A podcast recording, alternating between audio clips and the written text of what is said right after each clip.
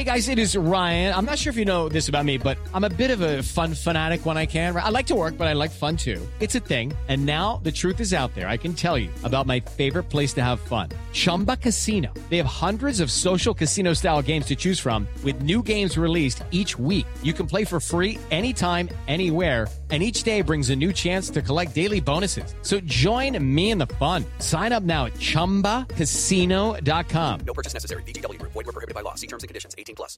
It's time for today's Lucky Land horoscope with Victoria Cash. Life's gotten mundane, so shake up the daily routine and be adventurous with a trip to Lucky Land. You know what they say. Your chance to win starts with a spin. So go to Lucky Land Slots dot com to play over one hundred social casino-style games for free for your chance to redeem some serious prizes. Get lucky today at Lucky Land Slots dot com. Available to players in the U S, excluding Washington and Michigan. No purchase necessary. V G W Group. Void where prohibited by law. eighteen plus. Terms and conditions apply.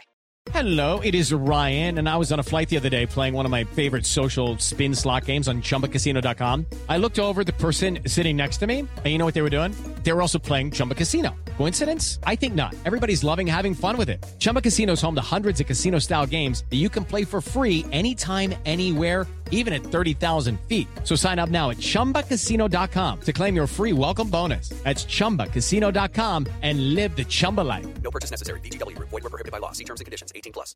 Hey, guys, it is Ryan. I'm not sure if you know this about me, but I'm a bit of a fun fanatic when I can. I like to work, but I like fun, too. It's a thing. And now the truth is out there. I can tell you about my favorite place to have fun, Chumba Casino. They have hundreds of social casino-style games to choose from with new games released each week. You can play for free anytime, anywhere, and each day brings a new chance to collect daily bonuses. So join me in the fun. Sign up now at Chumba Casino dot com. No purchase necessary. V G W. Void where prohibited by law. See terms and conditions. eighteen plus.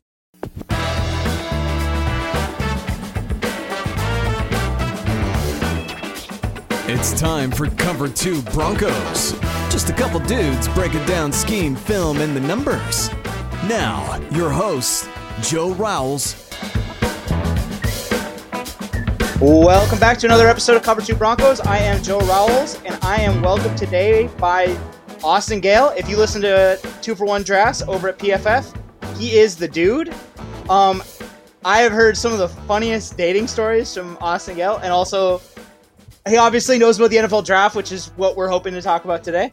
Um, stoked to have you. Hey, I appreciate it, man. I always tell people the best dating stories I've got, the best stories I've got, the ones I can't tell on the podcast. So eventually I'll have to get those out somehow. Yeah, I feel that. I, uh, yeah, I, not, not to get too far off. I had one where I met a girl in a bar. She asked me to go home with her. I went home with her. We drove forty-five minutes away. This was in Georgia. forty-five minutes away. Oh, man. Didn't go anywhere. She passed out. So I'm at her house in the middle of nowhere in Georgia. I wake up the next morning and oh. she's still passed out. Like passed out, passed out, and I have to catch a cab to go back to take an exam, um, which was kind of a bummer. Not, yeah. So Mike, Mike, has, Mike has a similar story. Maybe we'll get him to tell that one on the pod about him getting driven to like out of nowhere to go do something. But uh, it's he's he's got a similar one for sure. Uh, but yeah. So obviously, this is a Broncos pod. I don't know how much you've watched the Broncos this year, because they weren't necessarily relevant for a big chunk of this season. Um, but kind of looking at it from what you know, I know cornerback is obviously one I'm going to probably bug you about a lot, but what stands out to you is kind of like the big needs that you see? Unfortunately, and I'm, I'm sure this is not going to go over too well, but I mean, quarterback is number one for me. I mean, it, it, it's, they're not in a situation right now where we feel super confident about Drew Lock making a outlier like Josh Allen leap in, in twenty twenty-one. And for that reason, I think that's something that I would look to address. I would look to upgrade this offseason. I know that's easier said than done, especially with, you know, the position they're picking in. But they're a team that with, with Fangio, I, I do feel like that they can get aggressive at the quarterback position, go get a guy in, in the offseason, maybe via trade or trading up and trying to grab one in the draft to at least upgrade it, try and upgrade at the position. Because I don't think, regardless of the needs to fill, whether it's corner, edge defender, especially with the Von Miller situation now, um, I think they could use some help at safety. I mean, if Justin Simmons walks in free agency, regardless of those needs, if you don't make an upgrade at the quarterback position, you're not competing with the Kansas City Chiefs. I wouldn't even argue you're competing with Derek Carr and the Raiders, Justin Herbert and the Chargers. They, there, there are three other teams in that division that I would argue have a better quarterback situation than the Denver Broncos. And in a quarterback-driven league, you know, four of the highest, four of the five highest-graded quarterbacks at P F F are playing this weekend in the championship games. The third guy is Deshaun Watson. We know how bad that, that uh, or the, the third-ranked player was Deshaun Watson. We know how bad that Texans organization is. I really do think that's their biggest need. Outside of that, I think you can always get better um, on, on defense, specifically at corner, and I think even at edge defender as well. But I would address quarterback first, and if they can't, they can't find ways to upgrade. Everything else is ans- um, ancillary pieces. So I, I've, I've watched some of the quarterbacks yet. I haven't gone through every single game just yet. Is there anybody that stands out to you that would be worth tri- – because I, I, I agree with you. I don't think you're going to be able to get the guy at nine – unless like Fields, unless the league is cooler on Fields than basically everyone else is. Because mm-hmm. I like I've seen like the E S P N mocks, he's he slides sometimes, stuff like that. But realistically, you're probably gonna have to go get him if you're going after a quarterback. Do you think there's a guy other than Lawrence that stands out in this class as worth kind of trading the farm to go get if you're the Broncos? I, I would put Wilson and Fields in that conversation. I think those two guys would be number one overall picks in different classes, or if Trevor Lawrence didn't exist. I think they are that good. Maybe the league is cooler on Justin Fields, and maybe he does slip a bit, but with how many teams need quarterbacks this offseason and how talented Wilson and Fields are, I would be really surprised if both those quarterbacks fell outside the top five, you know, even the top eight. And Trey Lance is that fourth name that I think you even see mocked to the Denver Broncos in some situations, where I wouldn't feel super confident trading the farm to go up and grab Trey Lance, because I'm not super confident, similar to how I don't think you would be super confident in Jordan Love starting year one yeah. and Trey Lance starting year one. You know, it, coming from North Dakota State, taking pretty much an entire year off of football. Yes, he had that showcase game against Central Arkansas, but like, let's call it what it is. Has not played football in a long time. That would concern me. And I still think he's a ways away. Like, he is not nearly as accurate as Fields or Wilson. He is not nearly as polished or played better, uh, good competition as Fields or Wilson. So Trey Lance is in an interesting spot where if I'm picking inside the top five, top ten, and want to kind of swing the bat on a high ceiling prospect like Lance at the most important position, not in sports, not in football, all of sports, the most important position, I- I'll probably do that there. But I think where the guy, where I feel comfortable trading multiple first round picks or a first and a second round pick or a player package up for it, it's Wilson and Fields. Lawrence is locked in at one. I wouldn't be trying to trade up with the Jags. I don't think that's the case. Yeah.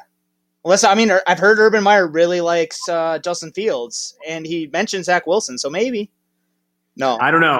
The, the Urban Meyer conversation is interesting because, like, and I've said this before on the podcast, but, like, Urban Meyer didn't coach Justin Fields. Like, yep. he he left Ohio State, and I think was in an admin role the year after, but was not coaching Justin Fields at Ohio State when he did make the transfer from Georgia. I know – Urban Meyer has information on Justin Fields that others don't because of his relationship with Ryan Day and the Ohio State coaching staff. He has an edge in terms of scouting him, but mm-hmm. I don't think he necessarily has a passion for Justin Fields. And I've said this again, but like, this is not a Kyler Murray, Cliff Kingsbury situation. This is a situation where, because that, that situation was a, a team taking the best quarterback in this class at number one overall. The best quarterback in this class is Trevor Lawrence. And I think that's who the Jags should ultimately take at one. I, I personally think that's why Urban Meyer came out of retirement. I don't think he was going to come out of retirement if he wasn't getting essentially Andrew Luck. Like, he's getting a generational prospect. So that, that, that, that yeah. I think that's good. Um, so just just to kind of appeal to the whole Deshaun Watson thing, because it'll be a moving story for a minute. Uh, the rumor right now, or the word right now on Twitter, basically right before we got on, was that it would possibly cost three first-round picks, three second-round picks, and a player for Deshaun Watson. I would do that every day of the week, because he's a, again, he's a top five quarterback. He's young. Yeah, he has some injury questions, but again, like, he's a quarterback. He's probably not. I'm not concerned about it. Am I crazy? Mm-hmm. No, not at all. I mean, he is, I'd say, top five in this league, top three in this league if you consider age and how long he'll be doing it for. And I think three first round picks is the floor for yeah. the conversation. I would trade three first round picks yesterday. When you add in the three second round picks and a player, that I think. Some of that is trying to really bring this up. You know, it's trying to like outbid a situation. I think it ultimately comes between three first round picks and that package you kind of just spoke to. I think that's ultimately what his trade value is, especially, I mean, a player. It depends on the, the caliber of that player. It depends on if that's a quarterback that they're trying to address. It also depends where the picks are. Like, if you're trading the number two pick or the number three pick, I know the Jets and Dolphins have been rumored uh, with trading for Deshaun Watson. I think that also factors into the conversation. I'm really interested interested to see what happens. We talked to Richard Sherman recently. He's, you know, saying, get him out of there. You know, go to go to New York, get out of the Houston Texans organization. And I think that that's that's astonishing to see. And I, I, I we talk about Deshaun Watson every week now. It seems like it's great radio talk and all that stuff. But my thing is, no, the Houston Texans shouldn't trade Deshaun Watson. And then the counter to that sometimes is, well, what if he doesn't want to play here? Your number one priority is not, okay, he doesn't want to play here, we should trade him. Your number one priority shifts to, how do we get good players like Deshaun Watson to play for us and Watts to play for us? What coach do we need to hire? What what what players do we need to add in free agency? Because that's what matters. And I know the N F L doesn't want to completely be like the N B A and like a player-driven league where the players tell you where they play, you know, in that kind of situation. I don't think the N F L wants to lose that power necessarily. But at the quarterback position, with Deshaun Watson, the top three talent at his position, I, I do feel like I'm more willing to involve him in, in the conversation about who who's coaching us next year, who's the offensive coordinator, who's the quarterback's coach, what pieces are we signing in free agency, what receivers are we targeting in the draft. All that stuff I think matters to me when your most important player wants input and wants to have input in that situation. And you're paying him to have that level of input. You're paying him to have that level of impact on your organization. I think you need to involve him in these conversations, involve him in your future plans, and put him in a position where he wants to play in Houston. Agreed.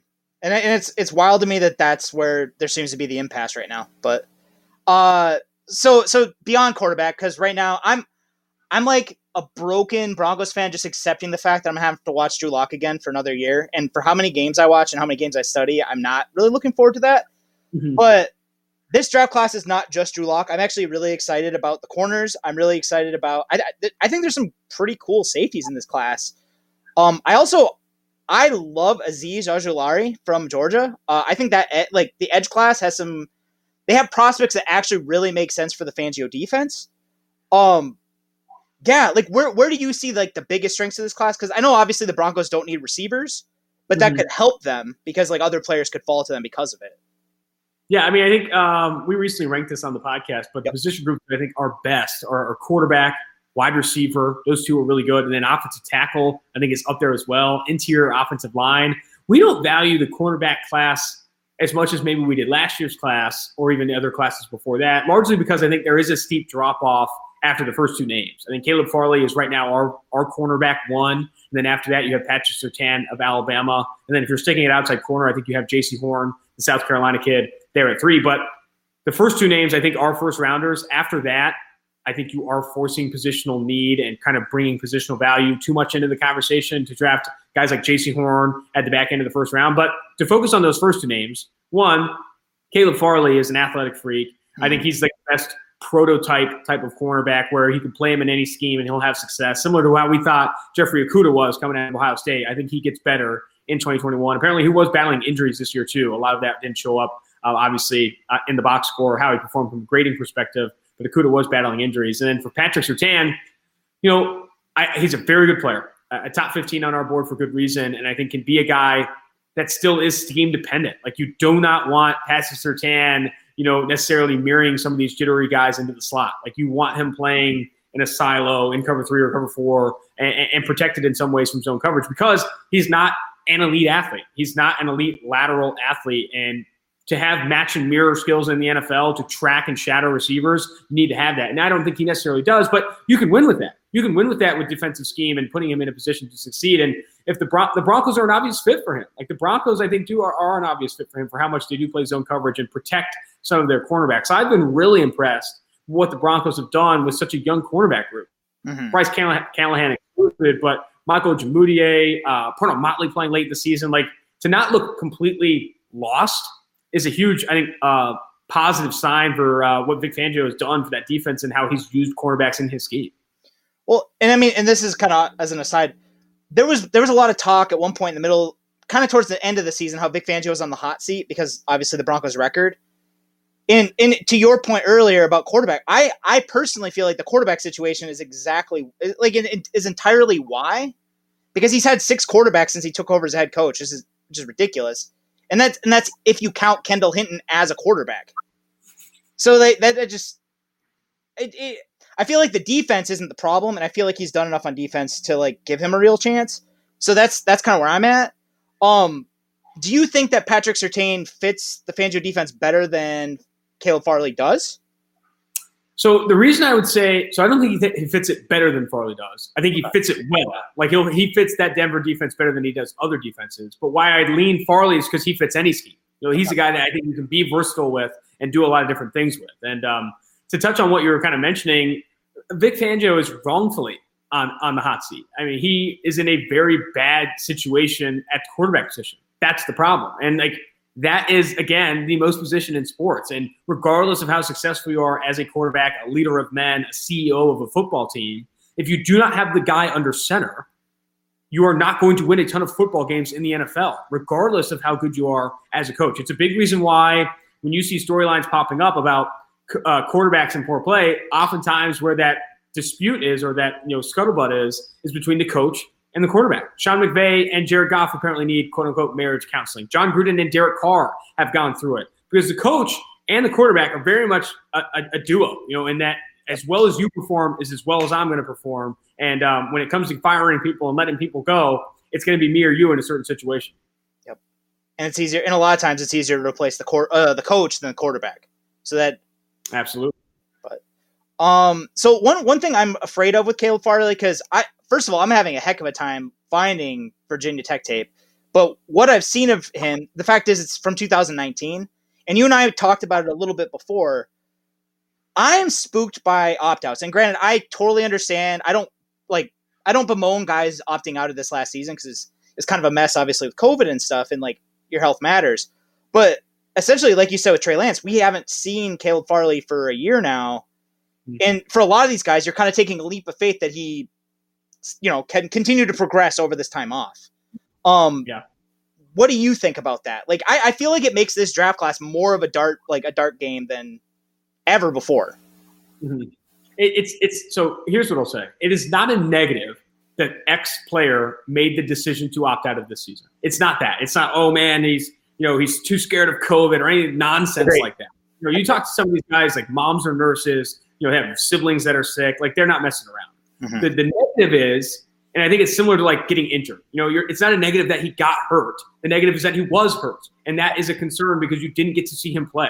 The negative of it is the fact of the matter is we didn't get to see Caleb Farley play. We didn't get to see Tyler Shelvin play, Gregory Rousseau play, and that is not their fault for making that decision, but it is just the, the situation we're in. We didn't get to see them play in quite some time, and Gregory Rousseau and Caleb Farley are two guys that have these athletic tools that you're really excited about. But you want to see him put it together, especially in those final seasons. So much of a player's um, draft profile and, and draft stock is that final season when they ultimately put it all together, when it was their, you know, they were their oldest at that position. Age mm-hmm. and dominator rating and breakout age all matters because you need to see them do it. You know, Mike and I bring that up a ton on the podcast. You want to see them do it. Before you can predict and, and talk about a guy's ceiling, you got to see flashes of it. And for some of these guys, you've only seen a handful because they haven't, they don't have a ton of tape. Yeah. Uh, so you find some Farley tape. If you do find some Farley tape, the U N C game, they, they, there's the, the the North Carolina game for Farley is an absolute must watch. He okay. he is fantastic in that game. I will. I don't have it yet. I will do my best to hunt it down. I have Wake Forest, and then I have Old Dominion. And I have one other game. Uh, I have bits of Miami, but yeah, I'm I'm I'm looking for it. So I will let you know for sure. Because I, I again I put it on. And I'm like, yeah, this is the guy I want. Like as far as corner, I, I like Surtain. I watched Farley and I'm like, I would take Farley over Surtain. If if, if yeah. they're taking a corner at nine, that's what I want. Um, I, I'm surprised that there is a conversation there. Like I, I do think Farley is the better cornerback than Surtain. And, and as much as bloodlines matter and blue blood program like Alabama and a former five-star, his his background's insane. I don't know if you know this, but like he played with Tyson Campbell, opposite of Tyson Campbell in high school, under his father, who was the coach at his high school, and they were two five-star recruits. So Tyson Campbell and Patrick Surtain, two six-foot-two, six-foot-three cornerbacks playing high school. They went undefeated back-to-back seasons, won two state championships. I think at American Heritage is where it was. Like his his high school tape is probably nuts. I haven't watched it, but like that that high school defense had to have been insane. Two six-foot-three, five-star athletes at corner had to have been nuts. Yeah. No, I didn't. I actually didn't know that. Now I'm gonna have to look back into that. Uh, I've actually I watched a little bit of Campbell and I watched a little bit of Stokes. I know, like you said, there's a pretty steep drop-off. Um, are there any cornerbacks kind of like as day two or day three guy? Because I've I've looked at the the Minnesota Vikings draft history dating back to when they they hired George Paton, and cornerback is actually the most drafted position like over the entire time that he was there. Uh, mm-hmm. receiver and cornerback are the two. Uh, so I guess um, I think Stokes kind of stands out. He doesn't look like he moves quite as well as Campbell. But are, are there other guys that I should kind of be on the watch out for, or that Broncos country should kind of be on the lookout for? To, to be fair, I don't think there's a ton of you know human beings that can move like Campbell. He's a, he's a really rare athlete, and I think um, he, he's been he's he's going to be highly regarded. It's unfortunate that he won't be at a combine. You know, I, I'm sure the testing videos or whatever comes out for him will be pretty crazy. But he's a guy that will show up to a combine in a normal year and just light things on fire. But other quarterbacks I like, and to talk about Stokes. Former track athlete. I don't think his lateral agility is as good as some of the other guys here, but he's got top speed. The mm-hmm. problem is, and the problem a lot with these Georgia cornerbacks is that Georgia coaches their guys to play physical and take advantage of that rule to you can talk, you can, you can hit guys in front of you past five yards. You can't do that in the N F L, but you can do that in college. I think Georgia does a really good job at the collegiate level coaching their guys to take advantage of that rule. So he's a bit grabby. It's called for a ton of penalties. I'm a little bit concerned with that, especially with how some other Georgia cornerbacks had translated to the N F L. Not DeAndre Baker, but he didn't play all that well before all the off-field stuff. Um, I think he'll have a little bit of a learning curve. I, I really like Asante Samuel Junior He might play slot in the N F L, but I think he's an absolute dog, dude. Like just like his dad, like tackles with physicality despite his size. Um, Mike had a really good comp for Asante Samuel Junior Oh, Blake Grimes. That is a fantastic comp for Asante Samuel Junior I credit Mike for that. But like smaller guy, but plays bigger than he is, plays more physical than he, you know, his stature maybe would suggest. I think that's a guy I really do like. After that, though, again, this drop off is big. Like especially with Darion Kendrick, the Clemson cornerback going back to school. Yep. Like you're you're losing. I thought was another first round player, but like after Asante Samuel and Tyson Campbell, you don't like Javon Holland's a slot guy. Newsome is not like. A, a, an ideal athlete at the position. Tate Gowan is an older prospect. Sean Wade, I've talked about my concerns with Wade, but like that's another guy where like I probably want to play him in the slot, if not maybe at safety. You want to get an outside corner in this class, a guy that can come in and play really well early. You're going to have to get them early, and I, I think that's usually what it is with the cornerback class. But that, that's where I see it. Gotcha. Uh, so kind of moving to the tackles because you mentioned how deep the tackle class is. The Bronco, the Broncos line, obviously they just re-signed Garrett Bowles. They have Dalton Risner. They have, presumably, if Lloyd Cushenberry takes a jump, they, they have a center. And they have uh, Graham Glasgow on the right side. The big question for them is they have Jawan James, who has essentially played, I think he's played sixty-two snaps over the last two years because he opted out and then he got hurt his first year. So right tackle is kind of like the question mark. And because James is under contract, they're probably not going to grab a first-round guy, but they're probably going to end up grabbing a guy who can eventually take over. With the idea that they'll probably move on from James. Uh, are there any guys who kind of stand out to you that way, like that we should kind of be on the lookout for? Dude, I, I love this tackle class. I think there are going to be guys at the top of day two that are absolute studs that could start early in their careers. After like the mainstays of Penei Sewell, Rashawn Slater, and then Christian Darrisaw, those are three guys that I feel pretty confident go in the first round. Um, I think you have guys like Tevin Jenkins of Oklahoma State, Sam Cosmi, and Walker Little. I put those guys in a similar boat because they're just freaky athletes. Like Sam Cosmi and Walker Little are freaky, freaky athletes that I think still need some polish, still need play strength, but guys that at the top of day two, I'm sprinting the card in. Because one, tackle is a very valuable position in the N F L, especially when you look at how much these guys get paid when they turn out to be good. And two, Sam Cosmi and Walker Little are guys with a ton of tools. And we've seen time and time again, one of the more predictive metrics for offensive tackles are some of these combine testing numbers, like broad jump, vertical jump. We talk, I talked to Tristan Wirfs. He says, what's, I asked him what the most important drill is for offensive linemen at the combine. He said broad jump. Obviously, he broke freaking combine records for what he did at, what, three twenty, three thirty pounds at the combine. You want to see that from some of these guys. You want to see guys explode out of their stance, explode on the broad jump and vertical. Um, Alex Leatherwood, I put in the conversation there as well. He's ranked thirty-fifth on our board. We'll be going to the Senior Bowl as well in one-on-ones. I think that'll be big. Smooth feet. Really athletic, maybe not in the same tier as Walker Little or um, uh, Sam Cosmi, but I do think a, a very productive player at Alabama for quite some time, playing left tackle. And in that like decorated offensive tackle class, a recruiting class, I think it was what, twenty seventeen, maybe twenty, yeah, twenty seventeen, Cosmi, Walker Little. Alex Leatherwood was the number one recruit. I, I mean, he was the guy that, that was most decorated. I think that this tackle class is loaded with five-star studs, like Cosmi, Little, Leatherwood. Like these guys are like legit freaky athletes that have a ton of tools that I think the N F L will flock to. To me, uh, hear, hearing this, and again, I've thought this before, but hearing this only reaffirms in my mind that if the Broncos aren't going to try and go up for a quarterback, the smart thing would be to do, and again, it's easier said than done, but to try and get down, collect extra picks, and just throw a bunch of stuff at the wall, because that back end of the first and the early part of the second, there's probably going to be a lot of athletes that fit the Broncos' needs. Mm-hmm.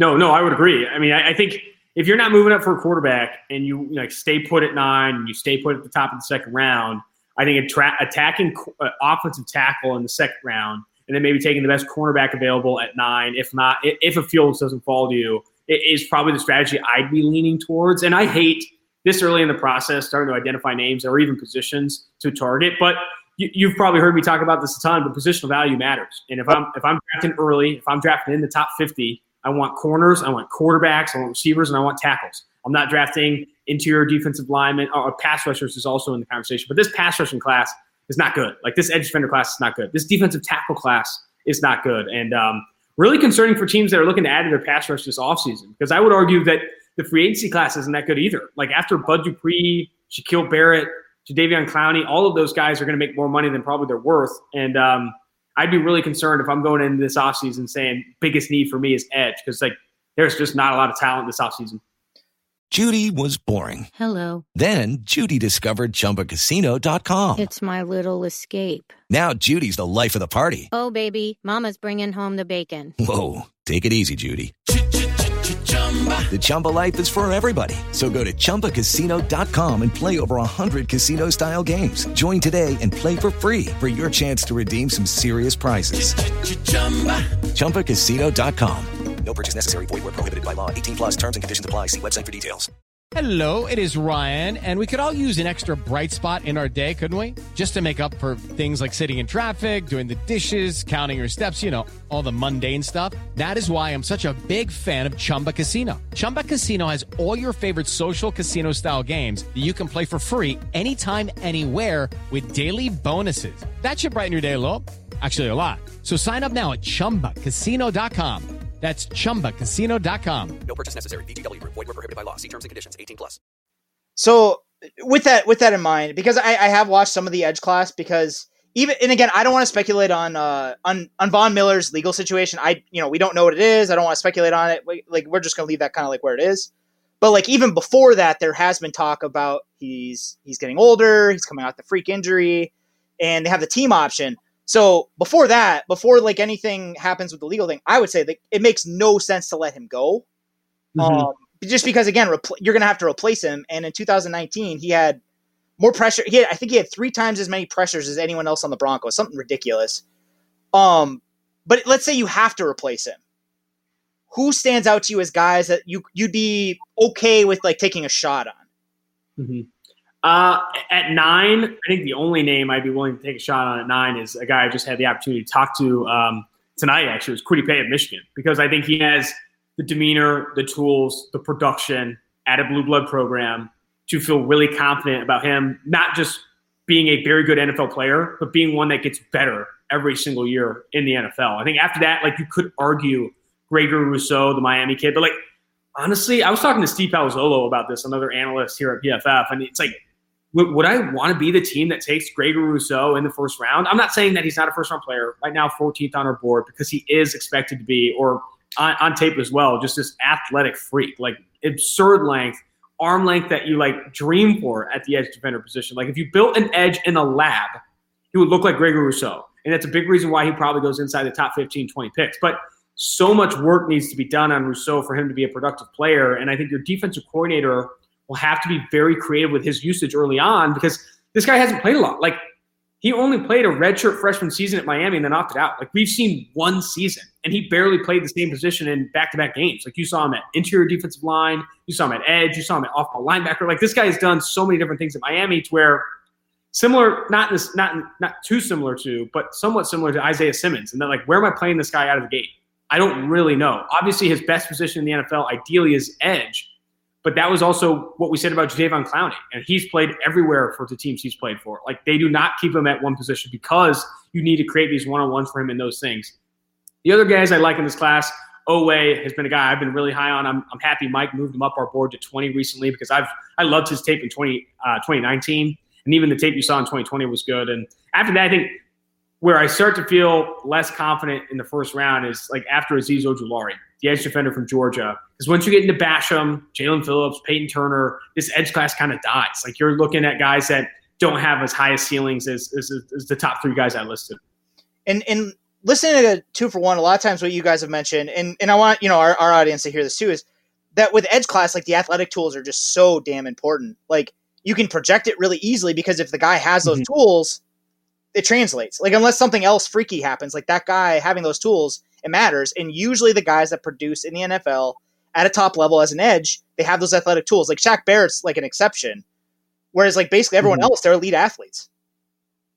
Yeah. I mean, talking to Doctor Eric Eager, a data scientist here at P F F, and a guy you can follow on Twitter at P F F underscore Eric, something he's been working on for our research and development team is college to pro projections and looking at what metrics that P F F tracks, what athletic metrics. He's looking at um, uh, word analysis, building word clouds out of draft reports and stuff like that. What he sees is the most or most predictive trick or area of play for edge defenders is athletic testing, like broad jump, forty-yard dash, ten-yard split, arm length. Like, that is what he sees translates to production from college to the N F L. And it's a big reason why the N F L jumps at the opportunity to bring in guys like Clowney or Rashawn Gary or these guys that just are freaks. Like, and Kwity Paye, I'll tell you right now, to tease the interview a little bit, like, he was rumored to be, you know, this absolute freak. He's the number one on Bruce Feldman's freaks list for a reason and was said to run a four five seven forty-yard dash at two hundred seventy-five pounds and also run a six three seven three cone, better than Tyreek Hill. And he sent me the video of it. It probably doesn't come out to six three seven if you break down each second, but he runs a he runs a sub six five three cone. And that in and of itself will not let you leave the top ten of the draft. Like, I'm sorry. Like, there are going to be coaches, defensive line coaches, scouts, G Ms that are drooling at the opportunity to get an edge defender with that kind of bend and with that kind of athleticism and change of direction ability that Kwity Paye has. And yeah, that's so, and I just told you this, but like, I've been trying to work through the class a little bit. And I, I, I have a thing because, again, like, because Vic Fangio does emphasize the ability to run sim pressures and drop a guy off into space, I always kind of try and look for that. And I was watching Jalen Phillips, and I, I feel like Jalen Phillips, he, he's a big guy. He moves okay. Like, he kind of reminds me of Jerry Itachu. Like, he can move okay, but that's not what you're going to ask him to do. Like, he's not going to win that way. He's not going to be the guy you draft for that. And I was kind of wondering if Kwity Paye was going to be that same, because he's, again, he's a big player. And I turned on tape, and it took me maybe ten snaps before I was like, yep, he can do it. So, yeah, I'm if, if the Broncos draft him that high, first of all, I'm going to be sad because that means probably Von Miller's playing out the end of his contract with the Broncos, but he's got the goods, man. Like, he, he's got juice. Yeah, he does have the goods. He's also really – he was a fantastic interview. That that uh, drops tomorrow or Thursday is when I'll have it. But um, I, I'm I'm excited about Kwity Paye, man. I, I really am impressed. And like, I mean, former running back at Rhode Island, was born in Guinea, moved to Rhode Island at, at six months old, didn't pick up a football until middle school, mostly ran track, and that shows up. This guy's technique in the three cone is like the best I've ever seen. Um, but he, he he's a fun player. And I think at nine, I really like it for the Denver Broncos, especially you're attacking a position of high positional value. Hopefully by that point, you've made the decision to upgrade at the quarterback position for Vic Fangio's sake, for that offense's sake. But if you are ignoring it and you're, you're hoping Drew Lock to take a leap, I think Kwity Paye is a guy at nine I really like. Uh, so the one last position on D, well, there's actually two, I guess. Alexander Johnson, two years ago, graded really, really highly with P F F, and it shows up when you – I mean, basically from the moment he gets on the football field in two thousand nineteen, he looked elite. Uh, last year, quite not quite as much. Part of it, I think, is just all the supporting cast around him. Part of it is that he didn't have Todd Davis next to him. The Broncos have been – the Broncos last year tried to sign Joe Schobert, and they actually tried to trade up to get Patrick Queen before the Ravens got him. Uh, I think they had a deal in place with the Titans, and then it just didn't happen, obviously. Are there any linebackers that kind of stand out to you that might – I, I know Joke is kind of one, but I kind of, there's always questions about his box fit. But outside mm-hmm. of him, like, first of all, do you do you feel like he would might be a fit? Or is there anybody else that kind of stands out to you that would be like that coverage guy that kind of adds like that range in the second level? Yeah, I mean, this, this linebacker class is very interesting because you had the top there at Micah Parsons who – I don't know if you know that Micah Parsons wanted to wrestle – at Penn State as a freshman and asked the coach if he could. And they ended up turning him down. He played linebacker, but he was also recruited as an edge. And arguably he could be a, the, he is the best edge defender in this class if he played edge. And I think he'll be, it'll be interesting to see how he's used because he can be that, you know, in between the, in between the tackles linebacker for you. He's got some of the best run fits in this class. Like he legitimately legit plays the run better than any linebacker in this class. He's a very smart player. You can see that instantly, but if you want to get his value at the most, I think it's playing him close to the uh, along the edge on passing downs and, and watching this guy cook as an edge defender. But then after him at nineteen on our board, we have Joke Jeremiah Owusu-Koramoah of Notre Dame. And I've talked to people who think he's a safety. And That's at like six foot two, two fifteen, like I could see him playing more safety. The problem is, is if he's playing safety, you're not playing him in a too-high defense. You're going to run a ton of single high, like a Gus Bradley type, where you're playing him in the box constantly, matching him up against tight ends and slots. And that'll work. Like, you can play him in that rover role. But, like, don't draft him if you play too high. Like, yeah. I mean, don't draft him to play safety if you play too high, because then you're just, like, removing some of his best ability. And then after that, two guys I'll put in a similar conversation at thirty-one and forty-four on our board are Zaven Collins and Chaz Surratt, two guys that you want in a Brian Flores, Matt Patricia, Bill Belichick type of defense where you're blitzing them a ton. Like you you are sending them at the quarterback a ton and and and giving them gaps and not asking them to read a ton. Chaz Surratt was a quarterback at U N C before like two years ago. And for Zaven Collins, an absolute monster from Hominy, Oklahoma, population of thirty-five hundred people, played running back, tight end, wide receiver, safety, edge, linebacker, punter at his high school, was just an absolute freak and only had one offer coming out, Tulsa, and, and, and has easily been. You watch every single game at Tulsa. He is the best player on the football field. It's not close. Every single game he's played in. And I think that speaks volumes to what this guy can be in the N F L. But he needs to get a lot better from a technical standpoint and just learning plays. Because it looked like play recognition and just the mental aspect of the game, because he's been able, he's been awarded the luxury of being the most athletic, biggest dude on the field every single time he stood up. Like, and at a certain point, you don't learn the game that way. Like, it's Chase Young, as good as he is, can beat people without pass rush moves. He can yep. beat them with just being a pure freak along the edge. I think Zaven Collins needs to add some of that to his game. And the last guy I'll bring up here, and one of my favorites in this class, is Nick Bolton of Missouri, a guy that can be your in-between-the-tackles linebacker at off-ball that you don't need to blitz a ton on passing downs. You don't need to put on the edge. He's not going to be the guy that covers the slot. He plays in between the tackles every play, reacts in front of them, and is that traditional linebacker that hits – with with a thousand, you know, he brings the heat every single time he hits somebody. And I think that guy, he'll probably go at the back end of the first, if not top of the second. He's the guy that you want, like, with the green dot in your huddle, because I really do think he's that good. And I think he brings that traditional downhill thumper style linebacker that a lot of defenses still run. Nice. Uh, and again, I, I hate to just keep saying, like, you know, but Kareem Jackson is going to be thirty-three, last year of his contract. There's already talk that they might trade him. They might, you know, they might cut him. They might, you know, whatever, do, to do a cost cutting. Uh, cost cutting. Justin Simmons, uh, I assume George Paton is going to resign him. If he doesn't, I'm going to probably sell pickets and we're going to march on his office. Uh, but Kareem Jackson is probably not going to be long for the Broncos. I like the T C U players, but at safety, who else stands out? Because the thing with Fangio is they need to be able to cover both as like, essentially as like a quasi corner. They also need to be able to run the alley because they play a lot of two high and they have to come down from that alley to to fill. Who kind of – because that, that that's my question with Andre Cisco is that I don't know if he has the physicality to kind of fill against the run like that. Um, mm-hmm. Are there guys that kind of stand out to you that might uh, that I haven't kind of already noticed? So I, I'm less concerned with Cisco's physicality as I am, which like sometimes it's the boneheadedness on his tape. Like I, I've said this before, but like he's a roller coaster. Like he takes a ton of risks, almost to the point where like I'd almost rather have him as a box player than a deep safety, because you don't want him taking those risks when big plays are afoot. You know, I think you want him in the box, and because he's a bigger guy too. Great straight line speed as well. It should run like in the low four fours, if not four threes. I think he's been clocked in the four threes before. Um, but the safety class is not great. I mean, especially if you're looking for a guy to play the box and come downhill. I think Jeremiah Owusu-Koramoah is probably that player you want if you are looking for that type. Deep safety, Trayvon Moehrig, who's the number one safety on our board, probably the only first rounder in this class, ranks twenty-second on our board. Love him coming out of T C U. Ardarius Washington. I thought Mike he loves. I, I like. Sorry, I like this two thousand nineteen, uh, and I saw your grade. Your grading was really high for his two thousand nineteen. I haven't watched much of his twenty twenty. I watched some of him last summer before this year happened. So I saw that the grading's lower. So I don't, I don't know kind of what happened to him. I, I think. I think honestly, a lot of it was just like not as many plays on the ball. I think playing a little bit slower than he was in previous years, and missed some more tackles than you expected. Like he was not. He did not miss any tackles. Like barely any tackles in twenty nineteen. Missed some more tackles this year. That'll ding your grade quite a bit. And smaller guy, like like Mike has said this, but you're not going to draft him in the first round. Like he's just he's he's not he's small, he's not tall, and he's a little bit thinner than you want for a guy that of his size. So like that's a bit of a concern. But he's a ball player. Like it's really really smart in that regard. And I think you're going to see a guy that, like, at bare minimum is a career special teamer, but could really, you know, come out to be a very productive player regardless of the role you're playing him in. And after that, like, this is this is a tough safety class. Like, Elijah Molden, I really like as a slot type. I don't know necessarily if I play him at deep safety. I like him in the slot.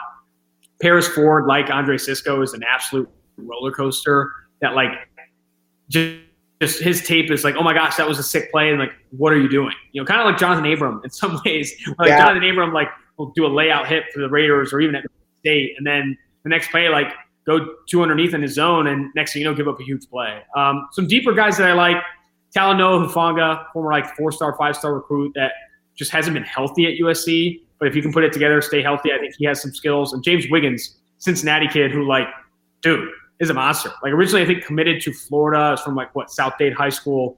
A guy that I think will be higher on people's boards than maybe where P F F has him right now at one forty-two because he is this, like, freaky athlete. Stiffer than you want him to be. That's a concern. Like, top speed, physicality, he has that stuff. I think there's some guys on day two, day three where you can feel comfortable bringing them in.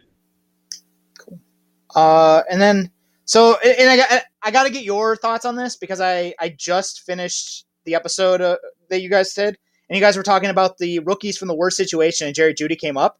Mm-hmm.